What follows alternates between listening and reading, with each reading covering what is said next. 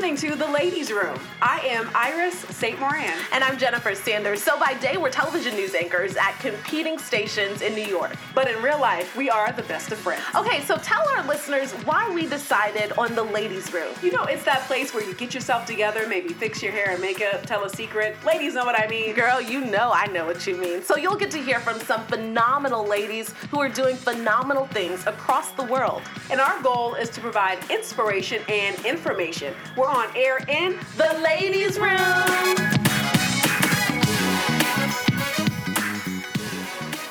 All right, welcome to the ladies' room. We have Jennifer Nadler, founder of the Center for Creative Arts and Healing. That's where we're sitting right now. Yes. We're excited about that. Motivational speaker and sexual abuse awareness advocate. We are so excited to have you with us today. Thank you so much Thank for you. just making time for us. We know that you travel internationally, you travel around New York State, around the, The country. country. everywhere, yeah, to share your story and and your journey as well um, to healing and wholeness. And you're helping so many people in our area do that. you. Yeah, so thank you for for being here. All right, so let's just start uh, from the beginning because obviously you're an advocate and you're doing what you're doing for a reason, and that's because of your story. So let's just start start there.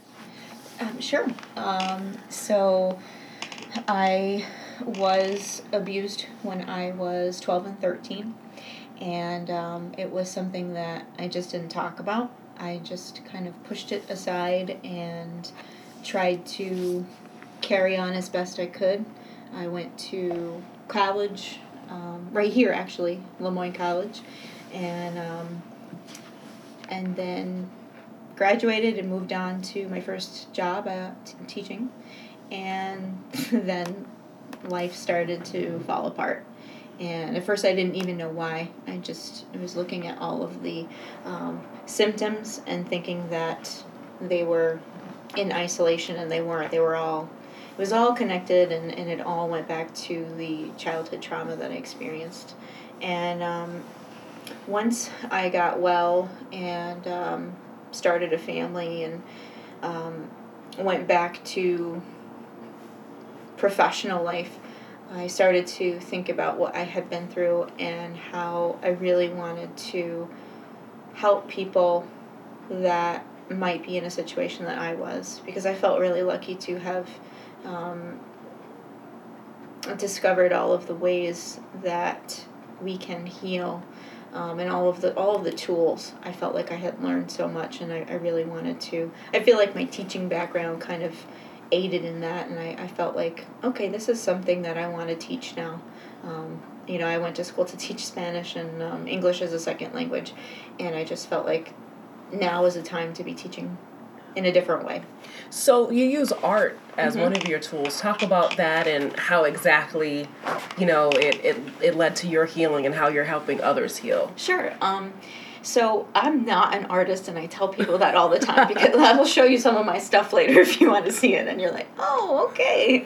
Um, I'm no Picasso um, by any means, but one of the first things that I did was an inpatient stay um, in a hospital, and that really kind of helped me get to the root of all of the issues I was having as an as a young adult.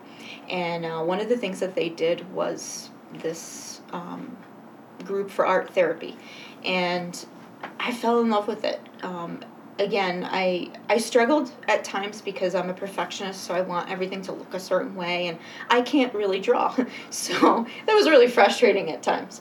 But um, I found that I was able to say things and get stuff out that was inside of me. Sometimes I didn't even know it was in there.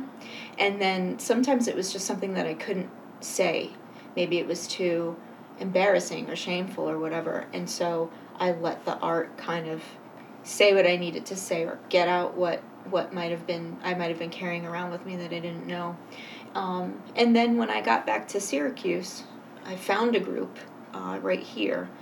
Um, this wonderful woman Heidi was her name, and um, she led a group for survivors of childhood sexual abuse. Excuse me. And we used art to kind of process our day to day things that were going on for us that year or you know in our past and I just found so much healing from it, and so I wanted to to kind of start something like that here. Um, Heidi has moved out of the area, and I said to her, I said, "What do you think about, you know, me starting something similar?" And you know, she was, she gave me the green light. She was really excited, and um, it's been awesome. I I really love what I'm doing now. And you said that just a few minutes ago, you said that you had been carrying around a lot of baggage. At what point did you recognize? I'm carrying all of this around. And like you said, you were teaching, and you know, there were things that happened obviously in the classroom that affected you. when yeah. did you know that, like, I need help? It was bad. I I think I just kept trying to keep moving so I didn't want to stop and look at it until it was really bad. Um, you know, I just so I'm not sleeping. Um, I'm starting to have insomnia in the middle of the night. Um, I started having panic attacks in my classroom. Um, I I again like I didn't even understand the the symptoms of depression, um, but I was depressed. I would go home from school, and at three o'clock in the afternoon, I'd go into bed, and I would not get up until I don't know two in the morning when I couldn't you know. Um, I started having uh, nightmares, and I was having flashbacks, and I just wasn't putting it all together. Um, you know, yeah, there was, there was a lot. It was it became really clear that I wasn't functioning very well anymore. And what I didn't realize, I say this in the presentation that I give, um, I didn't realize that I was teaching kids that were the ages that I was when I was being abused. And so just being around them started to trigger these these memories and I didn't know that that was even happening. You know, for me, I was looking at everything in isolation and saying, "Gosh, I can't sleep," or, um, you know, I have no appetite, or I'm having panic attacks. I feel like I'm in here and I can't breathe, and you know, I didn't put any of it together. Did, were you dealing with that prior to being in the classroom as well, or did it just it was really when you got in the classroom? Oh, I see what you're saying. Um, no, it was even outside of yeah, it was outside. And you know, it was my first job. I was so excited, and you know, I landed my dream job, and um, and it started pretty soon into that. And you know, then you you attribute it to. I'm a new teacher and I, I have so much, you know, that I'm learning and, and this is stressful. So I blew it off for a while. Talk about what you're doing here Mm-hmm. now at the center. So um, it started out as something very similar to what I had that was so helpful for me. Um, I started with one support group for survivors of. It started out as, as childhood sexual abuse. Then I started to realize that there was a need for survivors of sexual trauma, and so I opened it up to you know a bigger, a bigger a bigger target group. Um, then I started getting calls from people who were survivors of trauma. Um, and then I started getting inquir- inquiries from people who said, you know what, I really am interested in this whole processing things with art, but I, you know, don't have a trauma history. And so now I've opened it up to anyone that wants to process anything um, using art. And, you know, we we talk some, we we laugh some, we eat. I have chocolate everywhere in my office, so we eat some, um, and you know we focus on whatever they want to focus on. I I um, I've always been very upfront with people and saying I'm not a therapist, I'm not an art therapist. I um, you know I am a peer support, and so I have made the joke that I'm I'm in some way like um, a midwife would be. You know, I'm there to sit with you. I will hold your hand. I will breathe with you, um, and you know, kind of, kind of share the tools that I found helpful. And it's been fun. You know, it's been really fun, it, and it, it can be hard. Um, at times, you know, to, to watch people sit with something that's really uncomfortable or painful, but um, I'm really enjoying getting to know um, you know other women and, and, and hear their their stories um, regardless of, of whether they have a trauma history or not you know everybody and I, I've, I've kind of come to realize that too everybody has trauma in some way shape or form. Um, it just you know the trauma is different. The severity might be different um, how old you were when it happened. But i think if you ask anybody you know what was a traumatic experience in your life people can pull that out real quick. So um, so yeah that's what that's what we're that's what we're trying to accomplish in in this room Definitely. And you said that when you did art initially, that you were able to get things out that you didn't even know that you were carrying. So is that does that mean you're painting images? What what does that mean? What does yeah that look like? um, so some of the things that i found helpful um, i don't even know if this is a technical term but i, I call it dumping and so um, you know taking a piece of paper and just kind of sitting maybe doing a brief meditation. Um, and honestly a great go-to is crayons.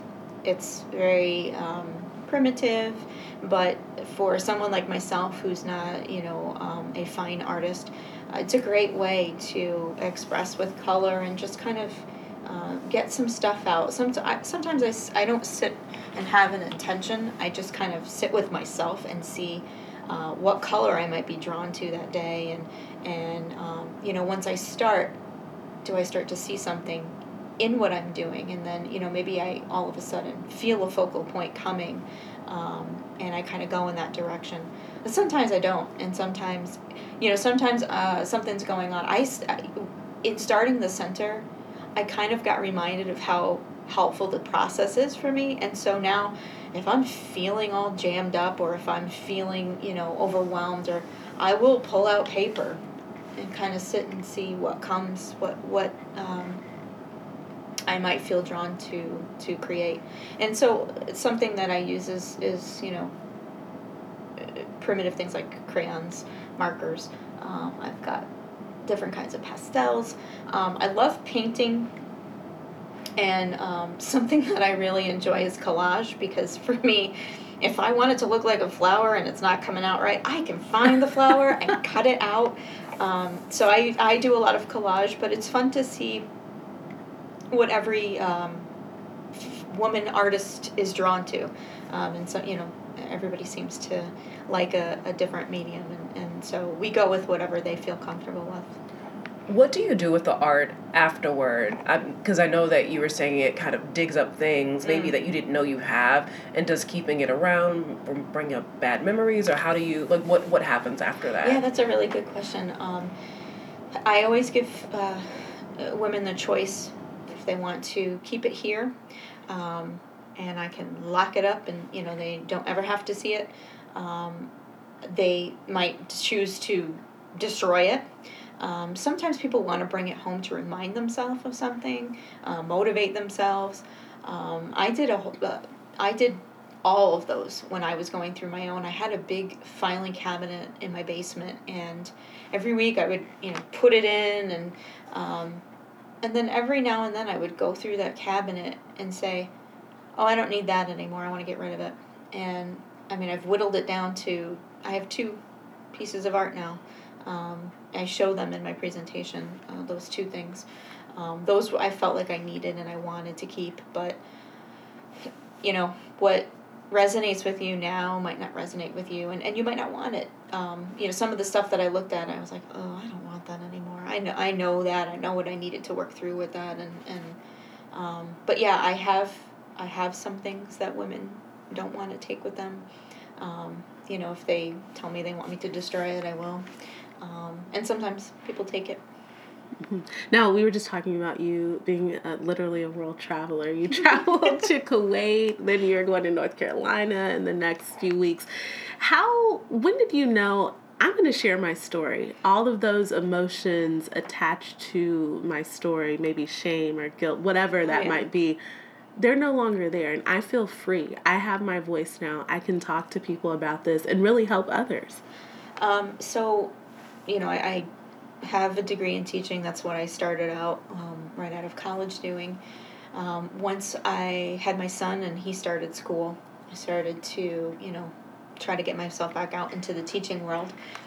And I got a job at OCC, and I was supposed to be um, planning my lessons for that class, and I discovered PowerPoint. So when I started teaching, that did not exist, which makes me sound really, really old. But um, I so I discovered this PowerPoint, and I'm like, oh my god, this is the best thing ever. I can make it once, and I don't have to redo it. So um, I started using PowerPoint to make my lessons. But as I'm doing this, I'm really I, I love the band Linkin Park.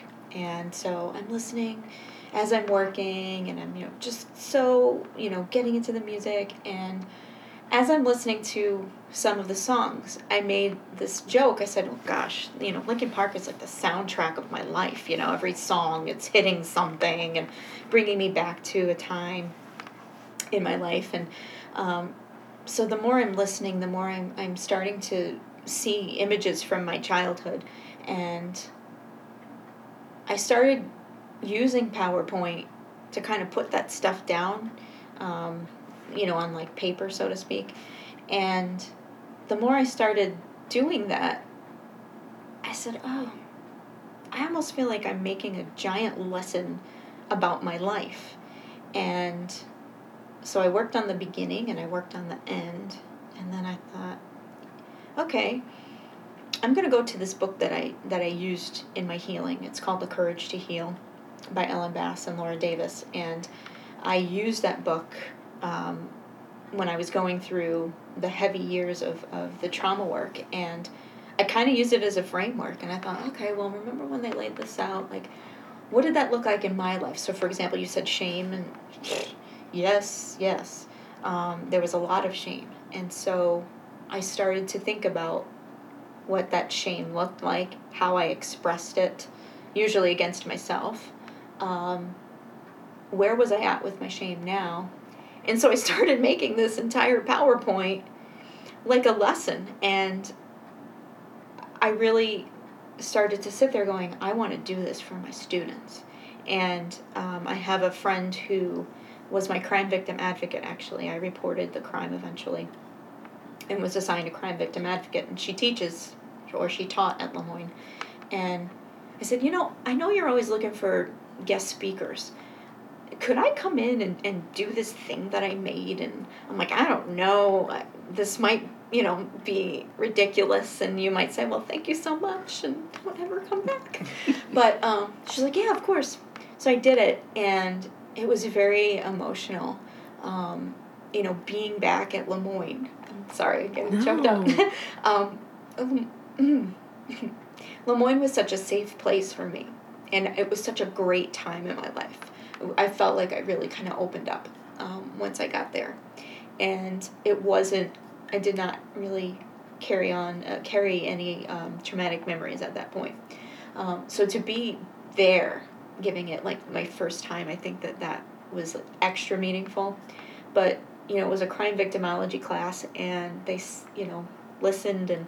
Um, I remember shaking. I rem- I was grabbing onto that podium and I think I soaked through my shirt and my blazer. I was just so nervous. But at the end, I saw what a connection there was and that they went with me the whole time on this journey. Um, and I remember my friend saying, Yeah, that's not going to be the last time you say this. And that was kind of the start of it. She got me connected to Vera House then and said, I have friends there. I want you to, you know, see if they want to, to see it. Um, and then it just kind of snowballed from there. So. A big snowball. a snowball that goes all the way to the Middle yes, East. yes, yes. Yeah. Oh my goodness. Crazy. So now you're doing what you're doing now, and if you had any advice, obviously you're helping people through presentations and things like that, but if you had any advice for someone who might be currently dealing with an abusive situation or they have a child that's uh, that they know that's dealing with that situation what would you say in terms of who they should surround themselves with and what they need to do after maybe reporting it and they're trying to just get in that journey of healing and get to the place where you are now where you're able to freely just speak your truth and, and help others? Um, i would say to surround yourself with supportive people. because not everybody is going to believe. Um, I feel like the tide, maybe, is starting to to turn, but there are going to be people that question your credibility. Um, you know, for me, I, I did have some family members that were not supportive. And so I eventually realized that I needed to distance myself from them, even though that was painful. Um, and something that someone had, I had a, a audience member once ask me, well, what do I do? My whole family has turned my back, turned their back on me. Um, they don't believe me. They don't support me. And I told her what someone had said to me once was, you know, um, you may not have the blood relatives in your corner, but you can create a family of supportive people.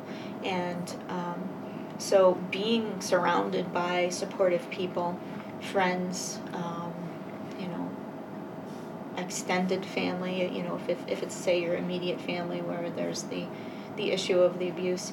Um, and then, you know, counseling, I, I could not, I would not be here if I had not had um, really stellar counseling. I saw a psychologist for literally for 13 years. Um, you know, and every week I wasn't going in. It, trust me, in the beginning when it was really raw, um, that's all that I could talk about, and I needed to at that time. Um, but you know, as the years move on, different things are going to come up, and, and it's nice to have that go to person. And so um, I had a, a, a really great psychologist. I think I pushed him into retirement because he eventually retired, and I was like, I feel like he's breaking up with me. um, but in addition to that, I had my support group, and that's another thing that I tell women is, um, and men too. Um, you know, I, I specifically see women at the center, um, but you know what I'm recommending holds true for survivors, all survivors.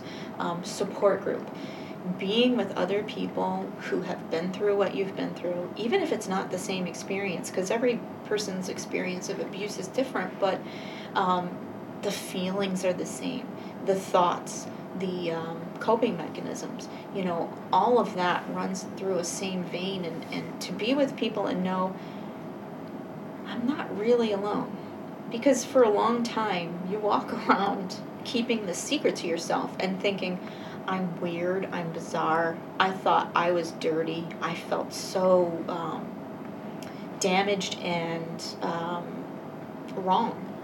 And once I started hearing other women share their experiences, I thought, oh, you know what? She's she's thought things about herself that I th- think about myself, or she's done things that I've done you know, it, it really helped me to understand why I did what I did and, and felt what I felt. Um, you know, uh, sometimes a hosp- hospital inpatient stay is necessary to kind of um, get you out of the emergency stage, and um, there's no shame in that. F- for me, there was a lot of um, embarrassment at the beginning. Uh, honestly, I'll, I'll be I'll be completely on, honest with you. Even sometimes still, if I run into somebody that knew me at that time period that I was going down in flames, there's embarrassment there. Um, I'm afraid that they might think I'm crazy um, or that I was crazy. And, um, you know, I, people obviously didn't understand what was going on. They just saw, you know, what I presented to the outside world, which at the time was just a complete mess. Um, but you know there's there's absolutely no no shame to getting help. And i hope that that stigma is is starting to come around but i still think that there you know it's i think it's part of human nature to worry about what everybody else is going to think about you. Definitely. um, yeah. We have a question that we ask all lady ladies room guests. Ooh, okay. What advice would you give your younger self? Um, and that's usually the reaction. Man, I could have written a book about that. And maybe one I, day you, you know will. what, right? Yeah. Self. Here's what I want to tell you. Um, hmm.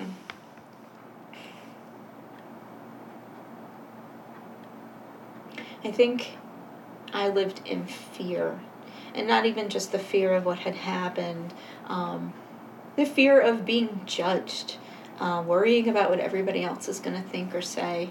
Um, and I think I would tell myself to to be brave and to listen to your gut. Yeah, that's my big message. That's okay, yeah. That's my number one. I still struggle with that even to this day. Me too. you knew? It's so hard. It is, yeah. And we think that you know, we, we second guess ourselves. We tell ourselves every other story than what our gut is trying to say. Because say. your gut is like beep beep. beep, Yes, beep, yes. beep, and you're like trying to turn the volume down. It's like yeah. mute it, but Right. I mean, when you hear that on the TV, you know, hello, it's the emergency broadcast system. Pay attention. And I'm like, oh, well, no, maybe, you know. And it's like, man, I was right again. Like, imagine if if I could bet money on every time that I would be rich. I would be rich. Yeah, I think that would be it. Listen to your gut. Definitely. Great advice. All right. So where can people find you on social media, or Okay. you know if they want to get connected with you because you are such a light. Like you really are. Or if they want to just be a part of the center. yeah. Yeah, um, okay, so my website is creativeartsandheal.wix.com slash center. Um, that's the actual address of the website. And my email is creativeartsandhealing at gmail.com. I am on Twitter and Facebook. Um, I need to get better at those. I'm on LinkedIn. I do LinkedIn really well. Okay. Um, but yeah, I would say to reach reach me um, by email, creativeartsandhealing at gmail.com, um, or Google. Google the Center for Creative Arts and Healing or Jennifer Nadler.